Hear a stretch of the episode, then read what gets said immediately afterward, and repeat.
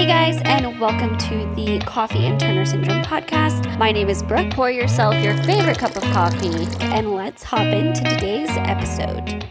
Hi, guys, welcome back. I have a very special guest today. I have Cindy here with me.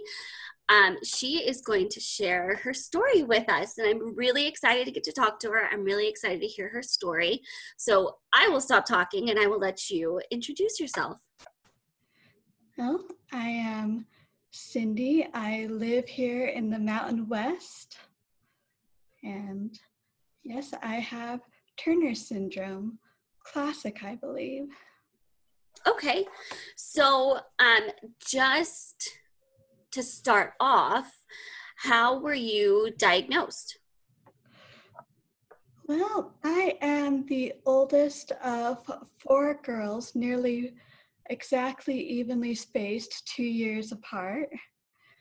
And so when I was probably about four or five, and my next sister was about as tall as I was, my mm. mother started asking some questions. And uh, my primary doctor at that time had noticed a heart murmur as well. And so, putting two and two together, he had his suspicions and suggested that I get tested. That makes sense. Um, so, I always like to hear all the different ways people find out because there's so many different things that can red flag and go, hmm, that's weird. Um, that kind of make you go in. So was it something that your doctor kind of immediately went to, or were there uh, was there a time period where you weren't sure? Hmm, that is a good question since I don't actually remember all of this. Um, I do know that my mom noticed my height being so short, and she was like, okay, um, great Aunt Matilda on my side, or whoever is really short too. So, could be a genetic thing, and if so, that's fine. But if not, let's see what this is about. Okay. So, what would you say is the biggest way that having Turner syndrome um, has affected your life? Uh, I am fortunate in that day to day it doesn't really affect me overly much. Um, as far as uh, I did have um, lots of earaches as a young child, but I had tubes, and just one time with that was sufficient to clear that up. And um, improve my hearing to where I'm in the normal range. Um, ironically, even though I'm a librarian, I'm the one that wears glasses the least in my family. um, and as for academics, I've always been the one in my family that excelled at that. Reading's always been my highest um, score, and math my next highest score although I have no particular interest in that. So that was never a problem. So the biggest thing day to day is more the physical things, um, having to reach up to try and get something or grab the stool. Um, I've also pretty much all my life felt like I haven't had quite as much energy as those around me for some reason, trying to keep up. Now, granted, my mom and my sisters, especially, are pretty high energy people, but still. Um, on a not day to day basis, I would say uh, the way it impacts me the most is uh, at 10 years old, I had to have heart surgery for coarctation of the aorta. And let's see, three years ago now, they found three aneurysms on my aorta. So I had to have two operations for that. And so now I have strict instructions to uh, stay friends with cardiologists in my neighborhood.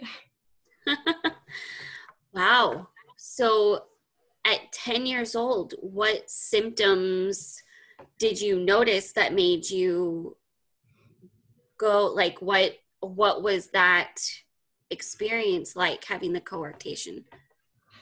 Well, like I said, my primary care doctor, he noticed a heart murmur, and so they kept an eye on it. Um, I think I had a little bit more energy afterwards, and as my mom says, I definitely said that my legs were not always cold all the time. Wow. So it was through keeping an eye on your heart because of the murmur that they noticed the coarctation happening? Yep, exactly. Okay. So are aneurysms on the aortic valve normal if you have a coarctation?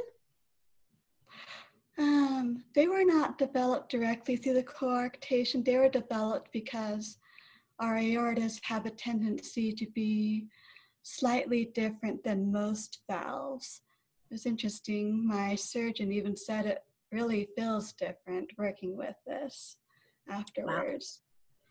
And so, yeah, I guess it's more, it's thinner or more pliable or something, but that's how it develops. Wow. I'm always really interested in heart stories because I feel like that is just for me something I can never understand enough. Um, I, I'm always wanting to understand more. So thank you so much for sharing. Um, has that been something you would say that's been your biggest struggle through Turner's? Has been heart issues, monitoring it now after? Um, as far as my health is concerned, actually, for a while I was unemployed and so didn't have insurance and didn't do much of anything. So when I got a job down in Arizona for a while, I will forever bless my first healthcare provider there because she insisted we check out everything. That is very good. That is perfect. that is awesome. Um, so, what age would you say you started to understand more what Turner syndrome meant and how it changed things for you? Um, I would say, well, in second grade, so I was probably seven by then. I noticed by then that I was always the shortest girl in the class, unless there was another girl my age who happened to be in it who was even shorter for some reason. But let's see, I want to say by the time I was eight years old, um, we found out about this study for growth hormone. I think it must have been one of the last studies since it was for insurance purposes and my parents found out about it and they put me on it. And so from then to probably age 15 i was on growth hormone. At first uh, three times a week then uh, i think it went to six times a week. I think they let me have sundays off but so and that was at age eight that it started yet. How long did it go? I think it ended about age 15. Oh, wow. So pretty long. And back then, they didn't stop it until your bones, your bone growth closed. And they also did not put you on female hormones until you were done because they were afraid that might stop your growth. And yes, so I've heard that. I had never thought about that aspect of things before, but I've heard that from um, several people that also did growth hormones that they they didn't start hormone replacement therapy until after. Mm-hmm.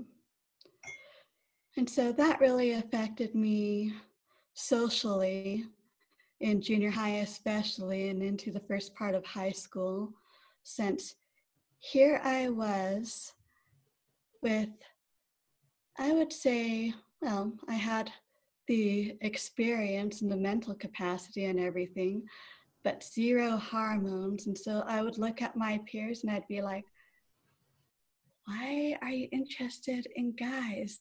Why are you worried about how you look and are so into makeup and things?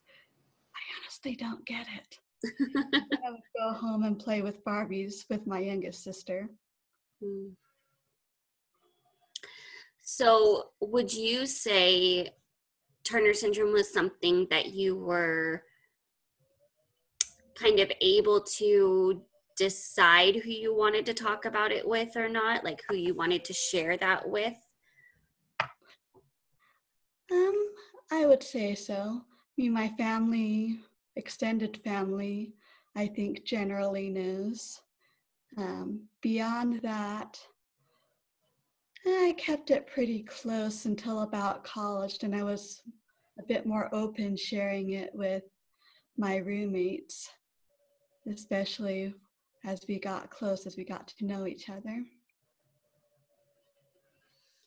Did you find a community of others with Turner syndrome when you were younger at all? Actually, we found the one in Las Vegas for a year or two right before I moved in the middle of sixth grade. Mm-hmm. And I haven't been connected really since. So this is wonderful talking to you. Yeah, that's great. I know just since I've started becoming aware of how much a community there is out there, it has grown so much and there's so much opportunity. Um, what would you say is the biggest lesson that having Turner syndrome has taught you? I would say that I think it has allowed me to become friends with some people who, uh, first looking at them, they aren't the type of person that would necessarily immediately draw you to become their friends. I think it's given me, in some ways, a bit more empathy than I think I otherwise would have. That's awesome. I can totally understand that. Having empathy for somebody else that might not feel like they exactly fit in. Because mm-hmm. I know a lot of us struggle with trying to find our place. True enough. so, um, I'm also curious what is your normal care routine? What do you have at this point um, that you usually do for keeping up on things? Um, doctor's appointments, screenings. Is there anything that's kind of typical for you? Oh, I have to check in with my cardiologist regularly. Um, now that things have settled down for my two surgeries, we'll have to see exactly what that means. But definitely going to keep in touch with them. I also need to be uh, tested regularly as far as osteoporosis goes, since I already have that. I figured that I was probably doomed from the beginning because between Turner syndromes, propensity for that, plus my own personal family history, I was doomed from the beginning, basically, as far as that goes. I understand that. Um, I too have that also in my medical family history. Um, there's a quite a few things that overlap for me. Is there anything else that comes with Turner's that you also have in your family medical history? Um, well, it is interesting that I also have alopecia, which basically means that for some strange reason, your body's immune system decides that hair is the enemy. Mm. And so it's an autoimmune disease. strangely enough, it's the one out of all the possibilities that I ended up with, with a three times chance higher of getting it with Turner syndrome. But my mom also actually ended up with a spot, but in her case, it went away eventually. Whereas in my case, it did not. Yeah, I I think so many of those things are so hard to. I mean, you you can't predict the course they're going to take and oh man, those can be the little the little things or big things in some cases, but just that one thing that can make all the difference in the world for your day-to-day life. Yeah, I had no idea at age 30 I would have to become a makeup artist mm. to deal with it. Yeah. So for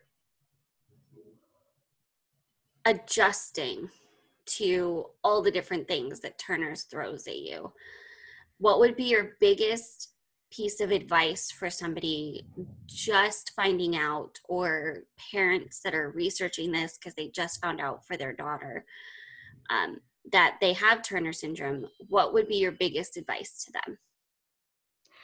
I would say You'll want to do your homework and you'll want to get educated and talk to doctors and get answers for your specific case. But Turner syndrome does not have to be this whole scary thing. I mean, day to day, I pretty much lead a regular life interacting with my family and friends, going to work, things like that. Yeah, I love that. Um, it's it's something that can be so overwhelming at first but if you just push through and work through all of the information you're thrown at the beginning it can start to become a little more digestible and all of that. So i'm also always curious to hear um, what would you say is the biggest area of turner syndrome you would like to see more research on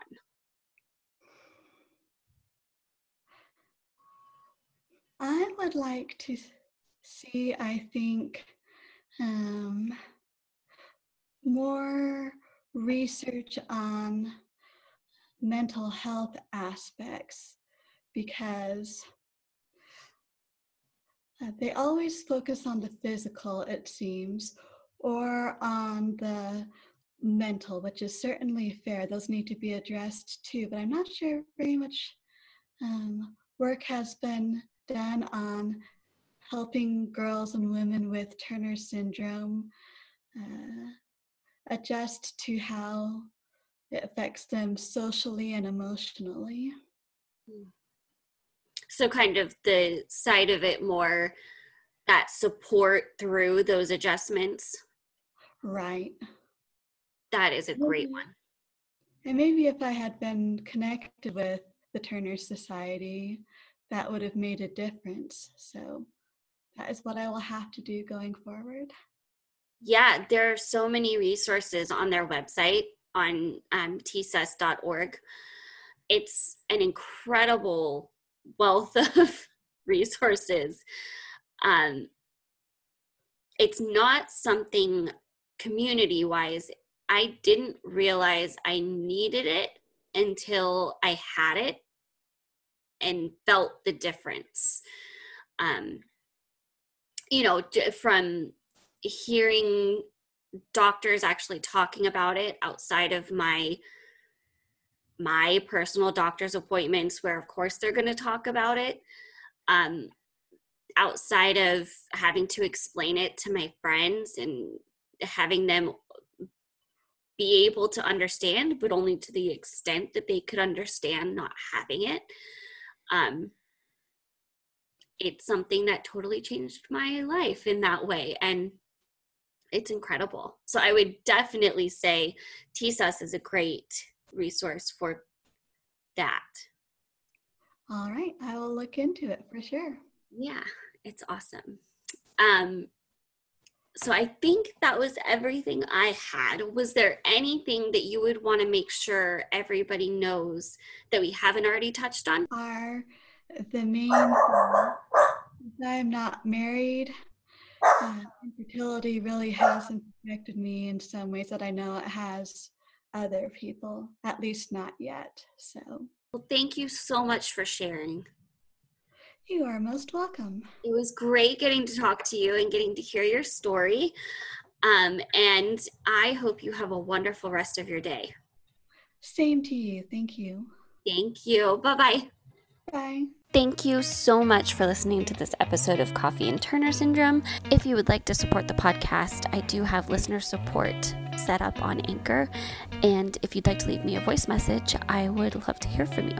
Don't forget, you can find the video version of this podcast on my YouTube channel at youtube.com slash brooktv. Make sure you're subscribed so you see when the next one comes out, and I will see you guys in the next episode.